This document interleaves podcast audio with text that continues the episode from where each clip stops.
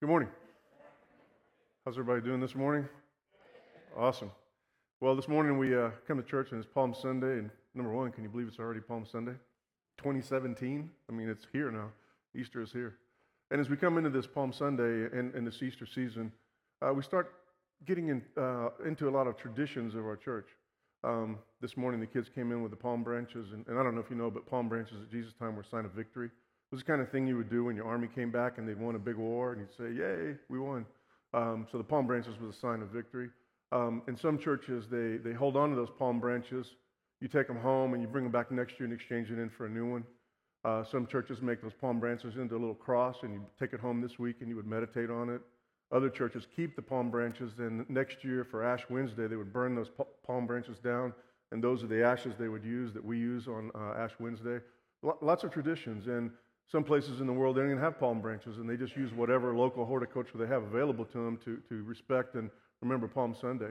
Uh, and then this, this week, we'll also have a lot of other traditions we get involved with. Um, on Thursday, we'll uh, practice uh, communion with each other.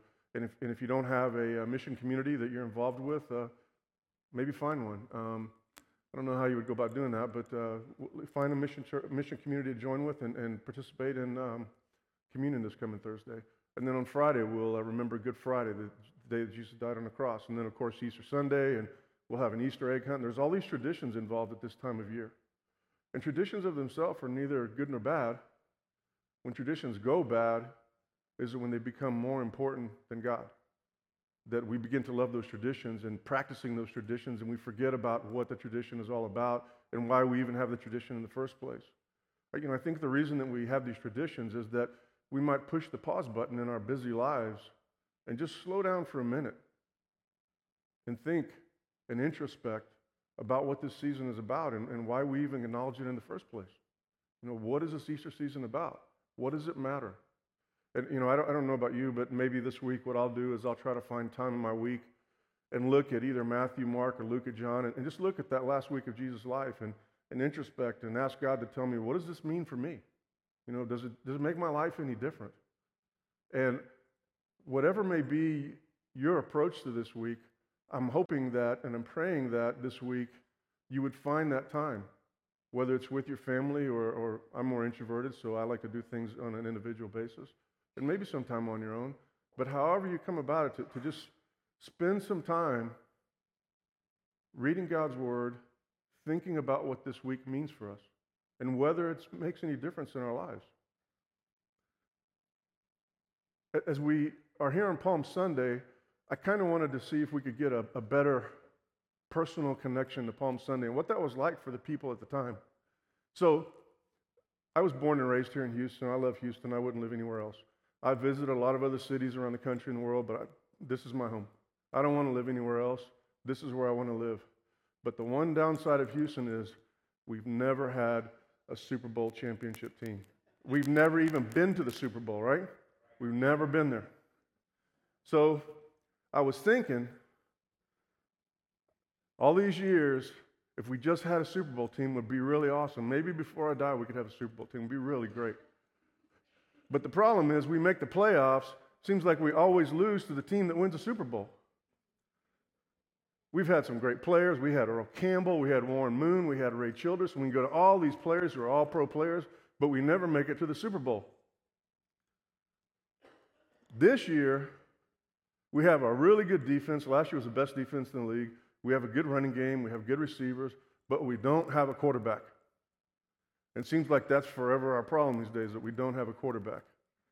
So I want to ask you just to use your imagination with me for a little bit and imagine that in this year's draft, certain that the Houston Texans can draft as a quarterback is Zach Lytle. Now, the backstory on Zach is just imagine the backstory on Zach is that he, as he, even in junior high, he was doing incredible things. When he got to high school, all four years he won a state championship. They never lost a game. He broke every record in the city, in the state, and the nation for quarterbacks. He could kick field goals, he could kick extra points, he could punt, he could kick, he could do everything. His teams never lost.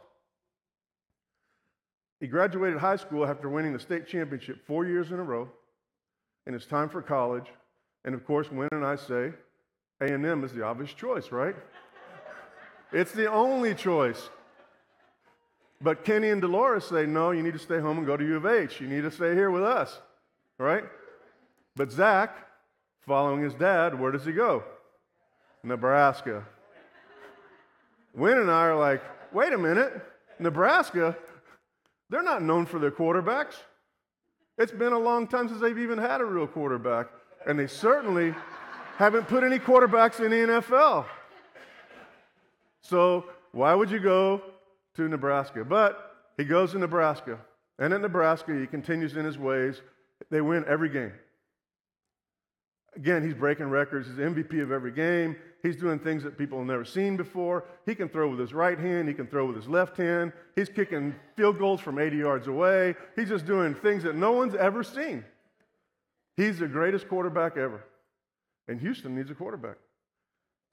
So comes around for draft time, but before he gets to the draft, they win the national championship game. And in the national championship game, in the fourth quarter, they're down by three touchdowns. And a blizzard comes, and it snows, it's freezing cold, and they end up winning by five touchdowns. Greatest game ever, greatest comeback ever, breaks all the records. He wins a Heisman Trophy. I mean, this is the greatest quarterback ever, without a doubt. And Houston Texans are a lock in, and they've got him. And if we get a quarterback, we can win the Super Bowl, right? So we're all fired up. You can imagine the excitement that would be going on in this church if Zach Lytle was going to be the Houston Texas quarterback. Can you imagine? I mean, Sylvia, who's not even much of a football fan, would be wearing Houston Texans jersey with Lytle on the back, right? Can you imagine Alex and Victor talking on ESPN about how they used to throw with him in the, behind the church, right? Right? Sarah would be on Dr. Phil, tell us how you raised such a great kid, right? I mean, this place would be famous, right? Because of little Zach, right? We would be really famous. And all of us would have some kind of story of, I was there when Zach. Or me and Zach one time, we would all have Zach stories. And can you imagine all the Lutherans around the country going crazy over Zach Lytle? They would become Texan fans also, right? On draft day, we would all gather in the church and watch on the screens when the commissioner calls out the Houston Texans' first pick, right? Houston Texans 2017 picked Zach Lytle. And we go crazy because one of our own is going to come take us to the Super Bowl, right? It doesn't get any better than that. when he came back from the draft, which is in Philadelphia this year, flew back into the Intercontinental Airport. Can you imagine what would be at the airport? Signs that we would have up. Welcome home, Zach. We're going to win the Super Bowl. This is it. We've been waiting for this. David Adams been waiting for 54 years, and finally, right?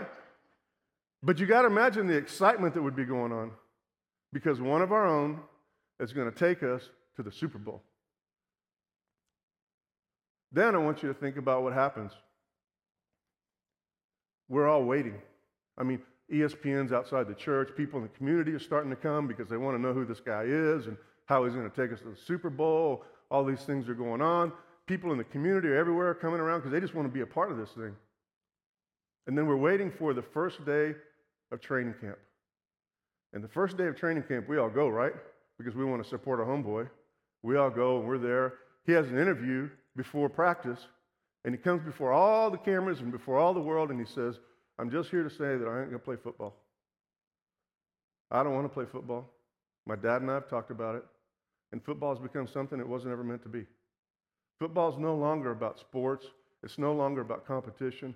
It's all about money. And my dad and I have talked about it. I'm not playing football. Matter of fact, I'm starting a coalition that what we're going to do is we're going to get rid of the NFL. We're going to put the NFL out of business. Can you imagine the dismay, the delusionment, the confusion? And can you imagine what Win and I would be saying if he'd gone to A&M? This wouldn't have happened, right?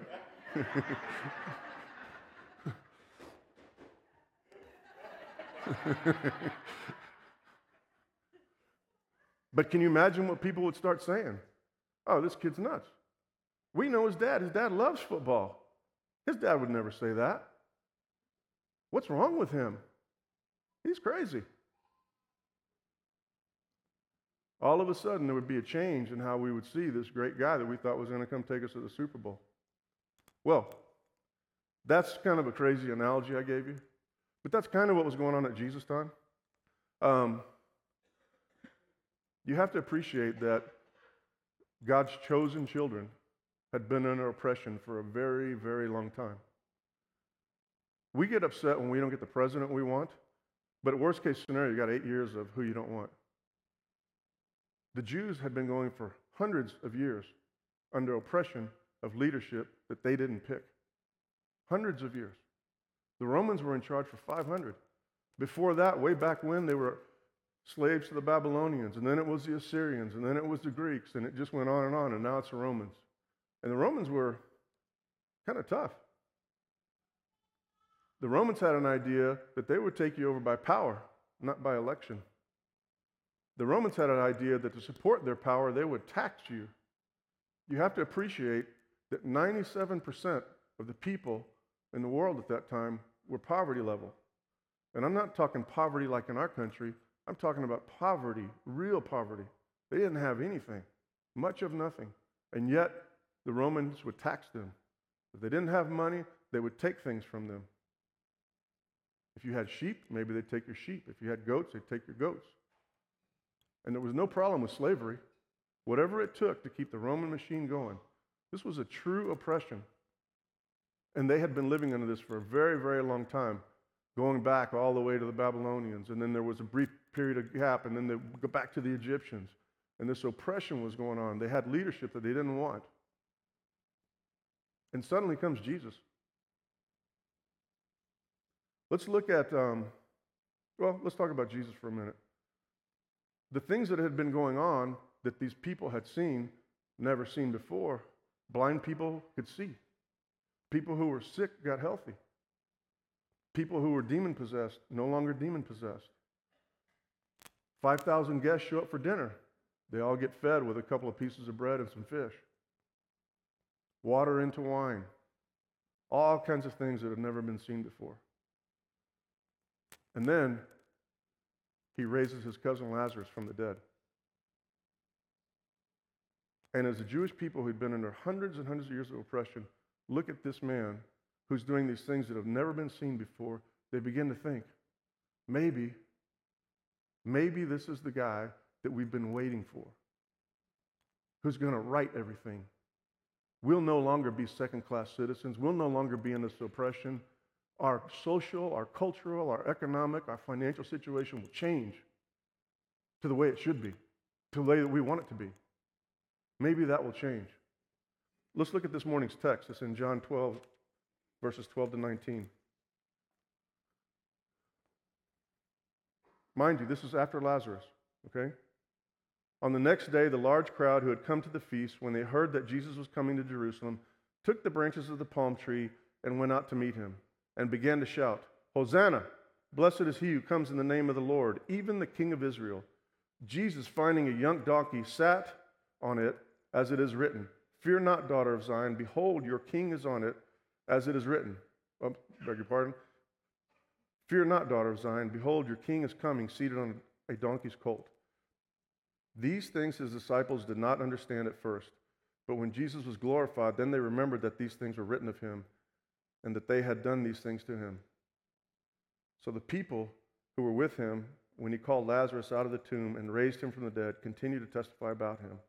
For this reason also the people went and met him because they heard that he had performed these signs. So the Pharisees said to one another, You see that you are not doing any good. Look, the world has gone after him. So their expectation, their thoughts, and their ideas were that after all this time of being oppressed and pushed down and taken from and kicked around and culturally and what have you, that Jesus was going to make it right. Kind of like the story I told you about Zach, that he was going to be our quarterback, take us to the Super Bowl. And so when Jesus is marching in, they're holding up those palm branches in victory. And they're yelling out, Hosanna. Do you know what Hosanna means? It's kind of a double entendre, meaning it kind of has two meanings. And Hosanna means, on the one hand, I'm begging you to save me. And on the other hand, it means praise God and the Messiah. So they are acknowledging that they need salvation, that they need to be saved, and they're acknowledging that this is the guy. They get it. The problem is that Jesus comes into Jerusalem and he doesn't do as they expect. He doesn't come in with all power and take over and become the king that they expect. Do you remember the kind of things that Jesus did when he came into Jerusalem? Number one, he tells his disciples, his best friends, I'm going to have to die. That doesn't sound like the kind of king that anyone would expect, right? Then they have a Passover meal and they're celebrating the Passover, remembering what the Passover means. And the first thing Jesus does is he washes people's feet and says, And I want you to do the same. And then during the celebration of the Passover meal, he introduces this thing where this bread is my body and this blood, this wine is my blood for the forgiveness of your sins. Pretty difficult for them to understand what was going on and to even comprehend what Jesus was doing. In the middle of the Passover meal, he says, One of you guys is going to betray me. And he knows the guy who it is. He goes on to speak to them and he says, I want you to love one another. And greater love hath no man than to lay down his life for his friends. And I'm going to do that for you. He also tells them the world's going to hate him. He prays for them. And then, as we'll see later in this week, as we acknowledge later in this week, what happens? He does get betrayed. Soldiers take him away. And you know when he gets betrayed and the soldiers take him away, he doesn't kick, he doesn't scream, he doesn't holler, he doesn't fight. He doesn't do anything that I would expect my king to do, right? Then he would go on to be beaten and abused. His friends would run away in fear. One of his closest friends would deny him. And worst of all, he dies on a cross. The king who's going to come make everything right for us dies on a cross. And when Jesus does all that, their social situation, their cultural situation, their economic situation, their financial situation doesn't change. It's all the same.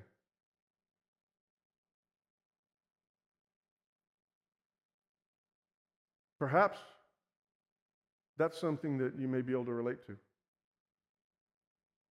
That you find victory in God. You follow God. He's your champion, He's your king. But certain things in your life aren't changing. And life is very, very difficult. And amidst those difficulties, the things that you can't understand, the things that don't make sense, there's a voice. And you know what that voice says? What kind of God is this? If he was a good God, how come things haven't improved for you? How come the situation hasn't changed? How come it hasn't gotten better? Apparently, he's not for you if he's really a king. And all the doubts and the delusionment and the confusion is fed by that lie. Now, here's the thing is that for a lie to find a resting place, a home, security in me, something has to happen. I have to move away from God and His truth. Otherwise, that lie has no place to find a home.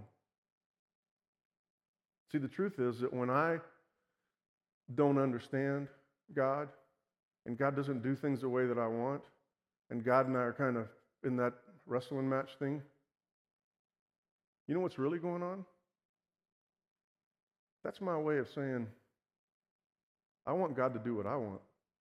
Matter of fact, I want to be God. I want God to be in agreement with me because I'd make all this stuff right. I'd do things my way. Now, this isn't something new, and it's not something that's, uh, it's certainly a David Adams problem, but it's a problem for all of us. Let's look at um, Genesis 3 5. For God knows in that day you eat from it, your eyes will be open, and you will be like God. This was Adam and Eve. And Satan is talking to Eve, of course. And it's a really interesting thing. When they're challenged on God's truth, you know what they don't do? Hey, God, what was it you said again?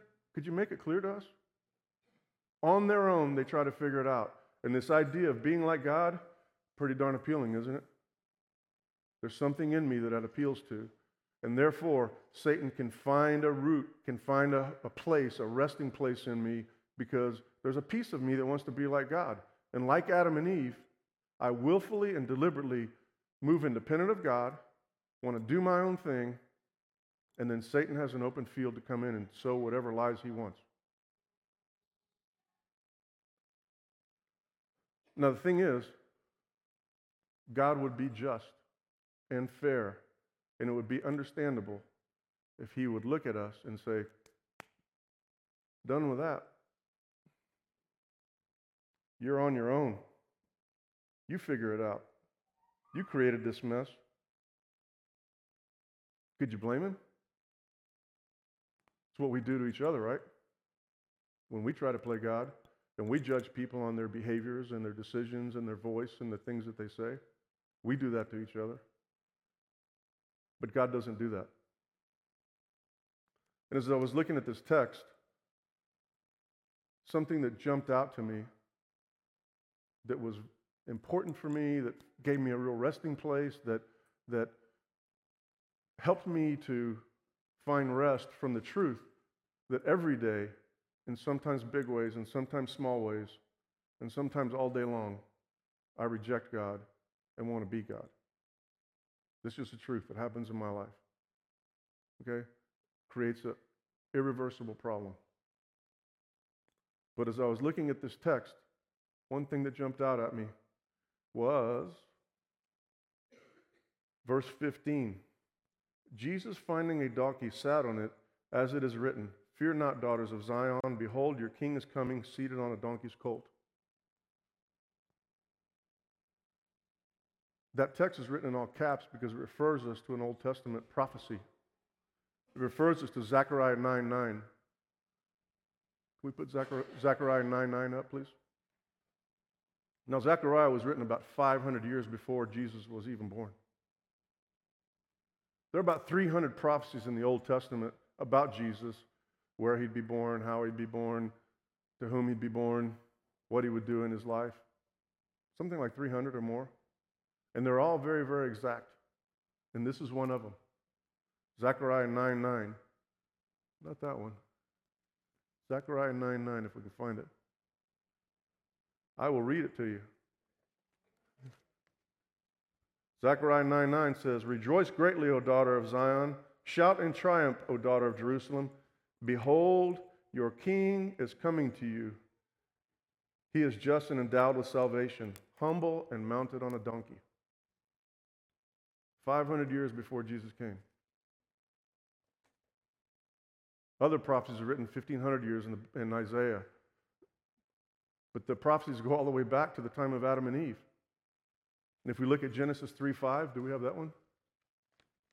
Genesis 3:5. Adam and Eve had just decided they wanted to be like God and sought their independence. And listen what God says to Satan, the liar, and to Adam and Eve. And I will put enmity between you and the woman, and between your seed and her seed. He shall bruise you on the head, and you shall bruise him on the heel. That very day, when Adam and Eve decided that they wanted to be like God and that they would do their own thing, God said, No, I will not let that stand.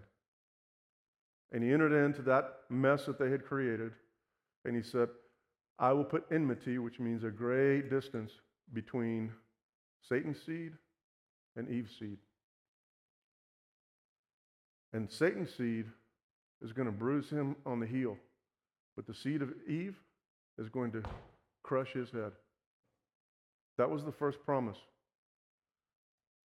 And as I see this promise and the promise from 500 years before Jesus and all the other promises in the Old Testament, this is what strikes me. Do you think that during those days, those thousands of years, every day, do you think God's children live perfect lives? Or on a regular basis, sometimes big ways, sometimes small ways, sometimes all day long. They rejected God and decided they wanted to be like God.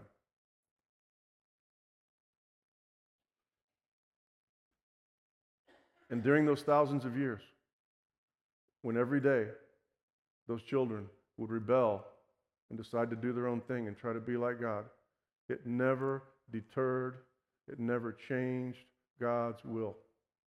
The promise that He made in Adam and Eve, He continued to have in motion. That He worked through the time, that He worked through the circumstances, that He worked through the people. Have you ever looked at Jesus' lineage, His family tree? I know Dolores is doing some uh, DNA stuff, uh, family genetics, and chasing her family back. Have you looked at Jesus' family? It's horrible. A couple of prostitutes, murderers, drunks, adulterers. And those would be Jesus' ancestors. You think you got a fat, bad family tree? And the point is that through all of this stuff, God is working out his plan without change. And what was true then is true today. That we sometimes don't understand and we don't get it. And we sometimes even think, God, I want you to be this way. In fact, I want to be God. But God doesn't change his plan for us. He doesn't change his plan based on our behavior. He doesn't change his plan based on our choices. And what we see and what we recognize today in Palm Sunday is the unchanged plan of God, his immutable will that says, I came here and I'm going to die for you. And because of that, there is a change. Perhaps my social or cultural or economic or financial circumstances don't change, but there's a change. But the change is not in those outward things, the change is here. The change is in me. That I stop trying to be like God. That I stop trying to want to bring God down to my level. That I stop declaring independence from God. And I begin to trust God because He's shown me that He is trustworthy in spite of me.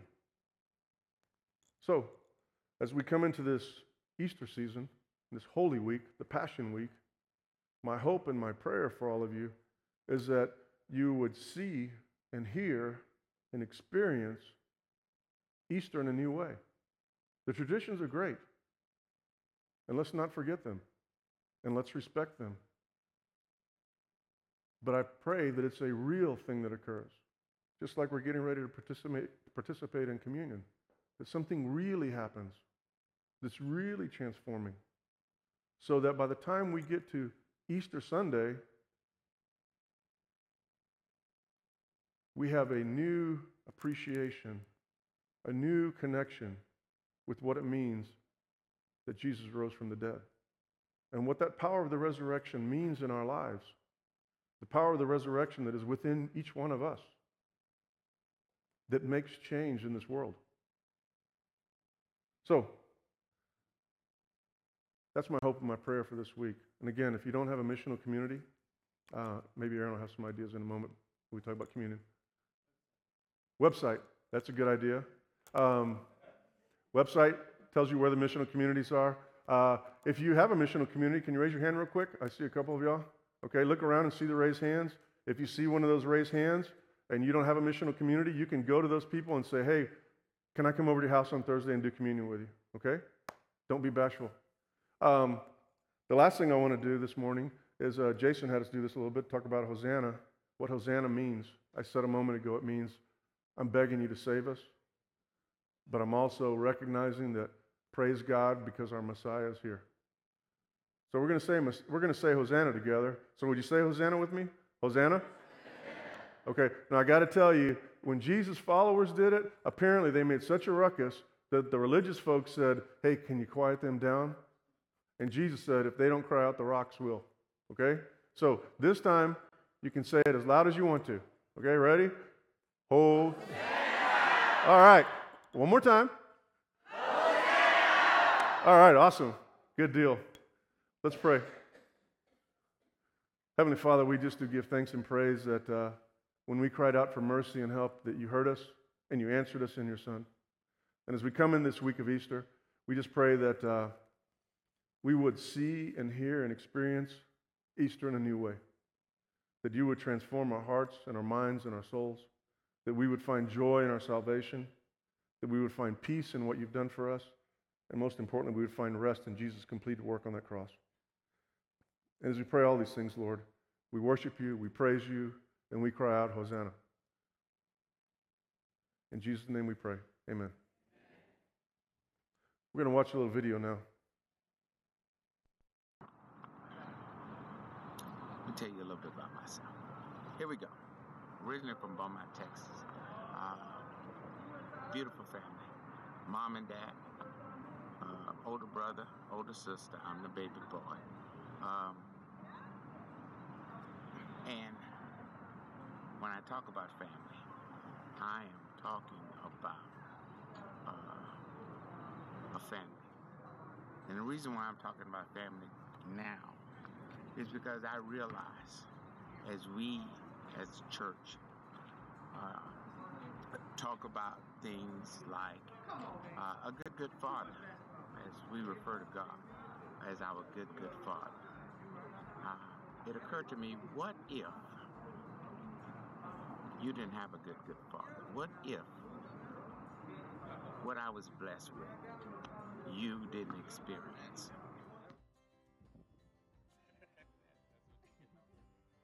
I'm asking that we stop identifying what somebody's past is and then offer a vision of what a good father, what a family looks like as we walk and uh, set that example of what a good family is.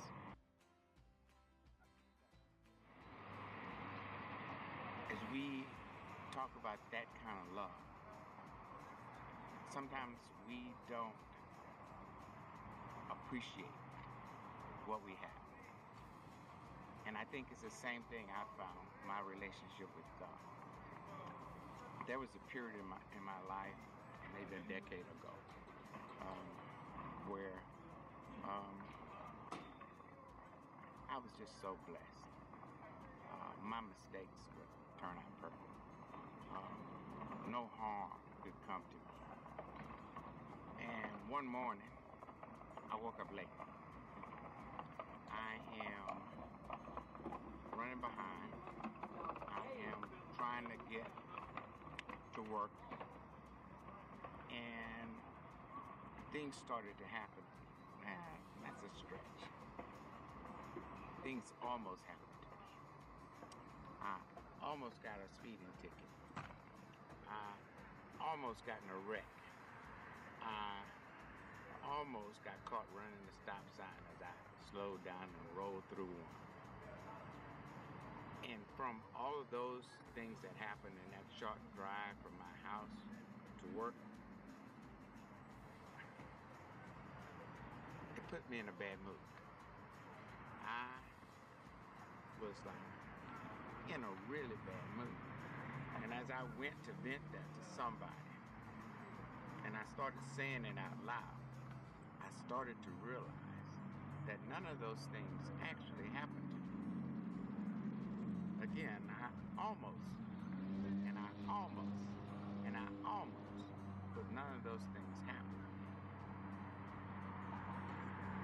Our Father in heaven looks out for us, loves us so much. These small details, He takes care of. Uh, when we need to, and I almost was late, but I wasn't late yet. Uh, and so he cares about those little bitty things. Can you imagine that kind of love? I know for some people, they may not have experienced. I was. My father and my mother loved me so that they cared about those little bitty things in my life. And now it enabled me to see and understand that same kind of love that God has for me. As uh, I walk through this life and I look around, and I see pain and hurt. And I know there's only one person. There's one way to go with this. And that's prayer and to our Heavenly Father. I'd like to encourage each and every